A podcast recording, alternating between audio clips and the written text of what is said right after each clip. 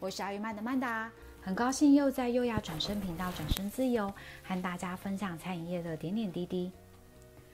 回说整个五月，在这场突如其来的挑战中，相信各行各业都受到一定的冲击吧。而对于餐饮业的我们来说，更像是被投入了一颗前所未有的震撼弹。从室内聚餐人数的限制，到禁止内用的紧急行政命令的颁布，每一位业者瞬间进入了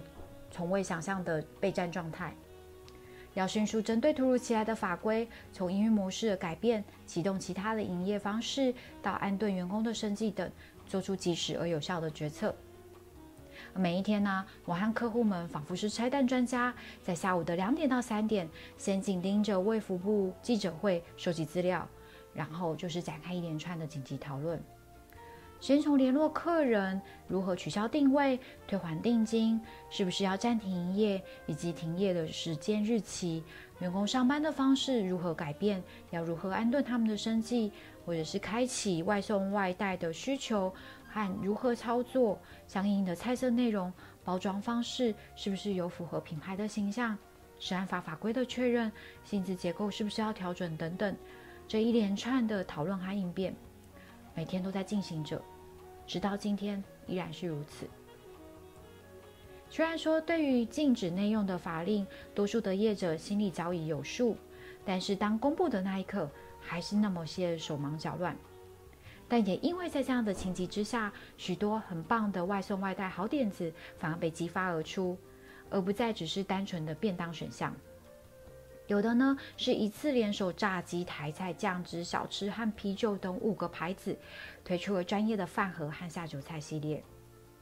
有的日料店呢，则是推出了高档的散寿司便当，让日料饕客们能够大饱口福，而店家还可以因此把食材清空。有的呢，则是选择平日店里最受欢迎的一道招牌料理，以泡泡活动的形式，单日限量贩售。反而引起更多饕客的敲碗期待下一次，而有的业者则是选择跨业合作，以日式居家料理和 bar 的调酒系列合作，推出了家中居酒屋系列。有的 bar 则是开始进行即时调饮包的外送服务，在符合法规的状态之下，以克制的方式将即时调酒调饮包外送到客人家中，让品茗者在家里有一杯好调酒。而也有的星级餐厅，它推出了外带料理，让消费者可以将米其林餐点放到桌上。那还有的业者，因为自己的外送服务需求增加，展开了临时厨房，招募因为疫情而暂时失业的厨师、服务人员来协助，创造双赢的效果。当然，在食材的购买上面，各式各样的电商推出，包括从产地到餐桌的直送采购，或者是市场代买的服务等。各式各样的点子，真的在这一波的疫情推进之下倾巢而出。当然，也有一些店家因为自身餐饮的形态实在是无法营业，他们选择了另外的方式来照顾自己和员工的生计。在这场还没有结束的挑战当中，可以看到大家不同于过往，针对危机来进行快速的营运反应，以各种积极的方式来打破过往的营业框架。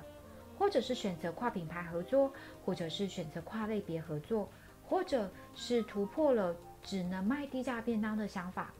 改以推出高单价的美味外送，来创造消费者宅在家对吃好料的渴望。不论是哪一个方式，他们都是以一加一大于二的心情来创造不一样的营运模式。虽然这样子的一个营运改变，依然还需要持续被修正。依然还是要重新思考长远的经营调整，依然还是要内省既有的成本结构和未来的规划。但是不可否认的，这许许多多好点子被激发而出，所创造出的联动效应是不可以被忽视的。或许对于餐饮界的我们来说，这一场不只是一场单纯的战役 （battle），更是一场 revolution，是一场革命。在这样子的一个转型进化的非常革命时期。你除了可以运用线上购物，从产地购买食材，在家中煮，给予生产者们最直接的支持外，也欢迎你可以动动手指，点一些各个餐厅的外带外送，帮自己和家人的三餐增添一些不一样的风味。除了是帮自己打气之外，还可以帮助餐厅持续运转，维持员工的生计，让经营者因此可以收到更多的相关回馈，丰富他们的经验，进而有机会再提升转型。或许可以帮助他们发展出更多更棒的外带外送餐点的想法，或是第二品牌，帮助他们在这一场营运的革命中能够挑战成功。这是优雅转身频道，转身自由。如果你喜欢我们的分享，欢迎开启小铃铛追踪或分享内容。我是爱与等盼的曼达，我们下次再见。